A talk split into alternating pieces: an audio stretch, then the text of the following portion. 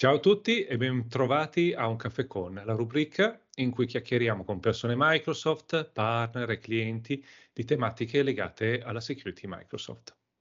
Oggi c'è con me eh, il mio amico Graziano Galante di Microsoft, che oggi ricopre un ruolo in un team corporation basato in EMEA che si occupa di IoT.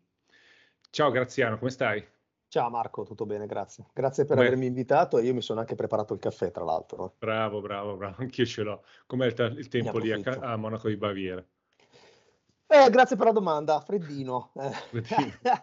Nonostante il clima che dovrebbe essere un attimino più primaverile, c'è questa ondata lunga invernale, ma insomma dai. È, è normale, tutto sì, sommato. Esatto, tutto sommato è normale. Ok, eh, anch'io prendo il caffè, lo faccio anche vedere che c'è il logo dei Seattle Seahawks. Oh. Attento eh, per, che a stuzzicare sì, anche perché per magari... Riccardo Corna uh, mi ha fatto l'appunto che le prime due puntate le ho fatte io e, e, poi lui ha fatto la terza e lui ha detto eh, ma io quando ho fatto quella con Michele Sansalari c'avevo il mio caffè, il mio espresso no? tu non ce l'avevi. Ok, allora oggi ce l'ho anche io ok. Preferisco i beveroni americani. Ecco attento che lì stiamo, essendo focalizzato all'Italia rischi di andare a stuzzicare. Io me la cavo, ecco, me la cavo perché sì, vivo, è... vivo Monaco di Baviera, sono fuori diciamo, dai confini nazionali, ma quindi accettano di tutto, ecco, non è un problema. Io bevo il cappuccino anche dopo pranzo e qui faccio arrabbiare, faccio inorridire tutti gli italiani. Però. Vabbè, dai, ok, dai, grazie. Spiegaci un po' più in dettaglio chi sei, che cosa hai fatto nella vita, che cosa ti occupi adesso. Cioè, raccontami. Beh, sì, ma guarda, arrivo da, una, da 17 anni di Microsoft, 10 dei quali fatti Microsoft Italia, 5 di questi 10 fatti su clienti global a livello mondo, mh, mm, con focalizzazione sul manufacturing. Quindi il passo successivo, ovvero eh, l'ingresso in un team focalizzato a quello che è il mondo dell'IoT e dell'OT, è stato quasi un passo naturale, no? Quindi sono da sei anni qui a Monaco di Baviera, seguo il mondo IoT a 360 gradi end-to-end, il quale include evidentemente tutti gli aspetti di, di, di, di sicurezza che ovviamente qualsiasi modello IoT dovrebbe perlomeno portarsi dietro. E qui entra un bel, un bel se può diciamo, toccare quello che è un argomento molto delicato, no? Ovvero la sicurezza end-to-end, certo. che Microsoft ha nel DNA già da, eh, da sempre. Eh, è sbagliato, ecco, questo mi, mi piace dirlo, eh, è sbagliato pensare che adesso c'è l'IoT, quindi adesso dobbiamo prenderci cura della sicurezza nell'ambito dell'OT, quindi dell'operation technology in dettaglio. Mm, non, è, non, è, così. Eh, diciamo che adesso abbiamo una vista migliore in quelle che sono, su quelle che sono le soluzioni end-to-end e abbiamo più competenza, abbiamo maggior visibilità, abbiamo una proposizione più solida e più forte. Ma non è che prima non fossimo interessati o non fossimo attenti al tema. Certo. Allora, adesso abbiamo delle soluzioni tipo Microsoft Defender for IoT che ricordiamo è frutto di un'acquisizione del 2019. Cioè, com- come mai secondo te Microsoft ha voluto diciamo, investire in modo molto pesante, insomma, molto convinto in questo mondo della protezione, del IoT, OT, eccetera? Beh, be- bella domanda tra l'altro, ma allora colleghiamoci a quanto abbiamo appena detto. Microsoft ha già investito più di un miliardo di dollari nel, nel modello diciamo, della sicurezza informatica, con più di 3.500 persone che si dedicano quotidianamente al tema. Ci sarà un investimento nei prossimi 5 anni di circa 20 miliardi di dollari, se ricordo bene, e quindi è semplicemente un trend che è iniziato e che ha avuto una forte accelerazione. Credo che il mondo attuale dia chiari segnali di quello che è il pericolo legato al, alla sottovalutazione del rischio del cybercrime in generale. Eh, uno speaker di eccezione che tu hai avuto in uno di questi, di questi scambi è stato Carlo Mauceli e eh, è stato molto chiaro Carlo nell'andare all'indicazione legata al fatto che il cybercrime adesso sia un business. Non è lo, senza offesa per gli studenti, ma quello che prova per divertimento a mettere in difficoltà un'azienda a dire ah guarda quanto sono stato bravo nell'andare ad hackerare quel sistema o l'altro. No, no, c'è un modello di business dietro. Questo è chiaro. Eh, Microsoft ha già da anni in piedi una soluzione che permette di allertare i clienti a fronte di anomalie che vengono identificate. Per completare questo offering, eh, Microsoft ha avuto la possibilità di acquisire una soluzione leader di mercato che ha inserito all'interno di quello che è il suo portafoglio. Si chiama Microsoft Defender per IoT e che è in evoluzione. Non ci dimentichiamo che questo è l'inizio di un percorso e non è una corsa sprint, è una maratona e prevede l'utilizzo di entrambe soluzioni agentless e agent based. Agentless, vediamolo un po' come brownfield legacy device, dove tu non hai la possibilità oggettiva di andare ad installare qualcosa su, quel, su quei sistemi e quindi hai poco, poco, spazio di manovra, ma che è in grado comunque di eh, intercettare tutte quelle comunicazioni anomale che, che, che possono avvenire tra, per esempio, un PLC e il resto del mondo. Quindi mettiamo direttamente la mano nel modello OT, ma non solo, c'è un'evoluzione che vede l'utilizzo di un agente open source, quindi dà la possibilità di essere customizzato a seconda della, della, della, della macchina, del profilo di device su cui l'agente verrà installato e che si porta dietro altra tecnologia, altre soluzioni, ovvero l'acquisizione anche qui di Refirm Labs. Cioè è importante mettere in sicurezza la componente di sistema operativo applicativo ma queste soluzioni, questi strati, non è che mh, lavorano sul nulla, si appoggiano su altri strati, fra i quali il firmware. E o dove non ho un sistema operativo, ma ho un firmware che lavora su un determinato device, nell'ambito IoT questo è abbastanza comune, è evidente che devo mettermi in sicurezza anche in quell'ambito e sapere prima se ci sono dei problemi. Questo è un pochettino l'obiettivo, cercare di prevenire piuttosto che curare e avere un, un, un flow, dicono gli americani, no? un, un, canale di comunicazione end-to-end che sia il più semplice possibile. Il vantaggio che stiamo dando a chi opera all'interno del cybercrime a 360 gradi è proprio quello di avere infrastrutture, se non obsolete, poco eh, connesse l'una con l'altra in termini di sicurezza quindi strumenti che non si parlano, paralleli e che quello che fa uno non fa l'altro oppure non c'è un unico punto di vista o non ottimizzati per l'ambiente in cui, in cui vengono eh, diciamo, messi in opera.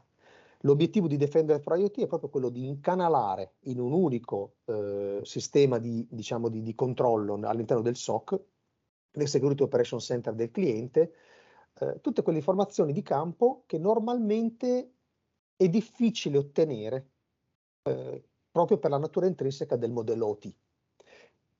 Che non ci dimentichiamo, una complessità in più. Sì, legacy, quindi già di per sé è uno strumento che esatto. molto spesso non riesco ad aggiornare, quindi ho già un problema. C'è un altro aspetto che è interessante che mh, ho imparato letteralmente, ho acquisito parlando con i responsabili della sicurezza di quegli ambienti, quindi parlando proprio con, con chi ha, ha il problema in mano. E, ehm, ed è quello legato alla safety. Cioè nel momento in cui uno strumento eh, più o meno mobile si, viene compromesso, nel momento in cui viene compromesso uno di questi strumenti e ho degli operatori attorno, io non posso sapere come questo strumento si comporterà e quale potenziale rischio comporta per l'incolumità delle persone che operano attorno a questo strumento. Quindi c'è anche un livello ulteriore, se vogliamo, no? Eh, negli ambienti di produzione, che è proprio la sicurezza fisica delle persone che ci operano e certo. l'importanza di tenere gli strumenti informatici sotto controllo va a garantire o a dare maggior tranquillità anche in quell'aspetto. Tra l'altro vedo un avvicinamento fra la sicurezza del mondo T e quella dell'IoT, de, mm-hmm. del mondo IT, scusa, certo. IT e OT. Quindi anche perché spesso non sempre, ma spesso i eh, attacchi al mondo T partono dal mondo IT. Quindi... Questo è un tema eh, eh, no. validissimo, anzi mi apre la porta a un altro aspetto. Se noi andiamo a vedere quello che è il Purdue Model, ovvero questa eh, eh, classificazione di livelli di rete tra l'OT e l'IT, vediamo come la differenza tra i due mondi sia sempre più sottile. Non solo, casi reali dimostrano che ehm, eh, spesso e volentieri non c'è completa visibilità di come gli strumenti OT si muovano all'interno della rete. È capitato a fronte di analisi su clienti di avere dei PLC collegati all'esterno attraverso dei modem dedicati sì. e, e senza, bypassando praticamente tutto quello che era l'architettura di rete. Mi è capitato di parlare con clienti dicendo no, ma il nostro sistema OT, quindi Operation Technology, è completamente distaccato dalla rete aziendale.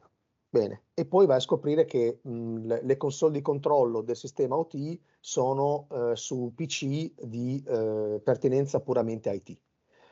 Quindi come, come, può essere scollegato, no? Quindi mh, questo, questo, poi per carità ci sono ambienti perfettamente isolati, mi è capitato di vedere clienti che sono assolutamente eh, bravi nel farlo e hanno messo molta attenzione nel farlo, però non è una prassi comune, certo. c'è molto da fare. Allora a quel punto è meglio darsi ai principi dello zero trust e dire assumo di poter essere attaccato, assumo di poter essere bucato, però ho una serie di strumenti, magari cross IT, OT, noi ci stiamo lavorando su queste tematiche che mi possano dare una visibilità completa e mi possano eh, fornire gli strumenti per fare la response. Chiaro. Lo zero trust è un processo, è un modello e qui esatto. Si va a toccare eh, eh, un tema delicato, cioè non esiste un prodotto, una cosa sola che ti permetta di mettere in sicurezza l'ambiente. Non esiste. È un insieme di fattori che partono sì dallo strumento, che è una condizione sine qua non, senza il quale non puoi operare, ma che vede i processi e le persone orchestrati all'interno dello stesso circolo, se vogliamo. Ed è un qualcosa che è sempre in evoluzione il fatto che io sia sicuro oggi non mi garantisce di essere sicuro domani. Microsoft investe anche su quello. Immaginiamo la componente di device legata ad Esosphere, per esempio, se vogliamo mantenere un aspetto di sicurezza mh, ricorrente nel tempo, no? costantemente aggiornata. Guardiamo quelli che possono essere gli aggiornamenti semplicemente dei framework. A volte non è possibile farlo perché altrimenti l'applicazione che non è stata scritta magari in modo mh, certosino non permette di aggiornare il framework, quindi magari l'SDK di turno, il software development kit di turno. Peccato che i software development kit abbiano storicamente anche loro dei problemi e dobbiamo tenere in conto. Il fatto di non poterlo aggiornare non preclude comunque la presa di posizione nel, nell'andare a capire cosa posso fare e soprattutto cosa, come posso proteggere quegli ambienti. Defender per IoT è uno di questi strumenti che comunque lavora in concerto con gli altri strumenti della suite Microsoft Defender, ma evidentemente è un alerting, no? ci, certo. ci, tira su una bandiera, dice attenzione, hai un problema. Già il fa- dal saperlo ci mette in condizione di capire come muoverci. Da lì poi va messo in piedi un processo che sia solido e che sia costantemente aggiornato. Gli attacchi sono sempre più raffinati, c'è un business dietro, come abbiamo detto prima, non è lo, diciamo all'italiana maniera, permettetemi, stiamo prendendo un caffè, non è lo scappato di casa, nella maggior parte dei casi, che va ad attaccare istituzioni, che va ad attaccare eh, eh, aziende a livello globale. Di solito i, gli attacchi al mondo OT sono comunque ben orchestrati e c'è dietro persone che, che, hanno dei grossi skill, cioè non, non è una cosa banale effettivamente. No, assolutamente, sono, e, e, non si può lavorare in modo casereccio per contrastare questo tipo di, uh, di attacchi. Per prevenire questo tipo di attacchi bisogna lavorare in modo strutturato, organizzato, facendo leva sui giusti partner, perché ripeto, non è un qualcosa che uno, un'entità, una realtà, un'azienda può eh, andare a indirizzare da sola bisogna collaborare con i player giusti e avere la giusta eh, eh, eh dire, struttura per, per, costruire un qualcosa che nel tempo dia le dovute garanzie di, di, di, di sicurezza.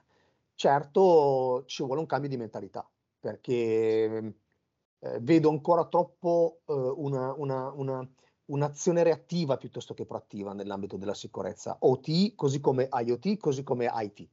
Sì, sì, di strumenti ce ne sono tanti, eh, noi ce ne abbiamo molti, ma anche a terze parti hanno dei buonissimi strumenti, eh, sia per la parte di detection che di response, che poi indirizziamo magari con soluzioni di Sentinel, eccetera, però comunque sia tutto parte dal fatto che ci sia un'orchestrazione, che ci sia un, un, piano, che ci sia uno skilling di persone, cioè alla fine io posso avere tutti i prodotti che voglio, però poi alla fine la, la differenza la fa la seconda parte che hai detto, non quella tecnologica, ma quella de, di come io poi opero, come le mie persone operano in ambienti tu, tutti i giorni.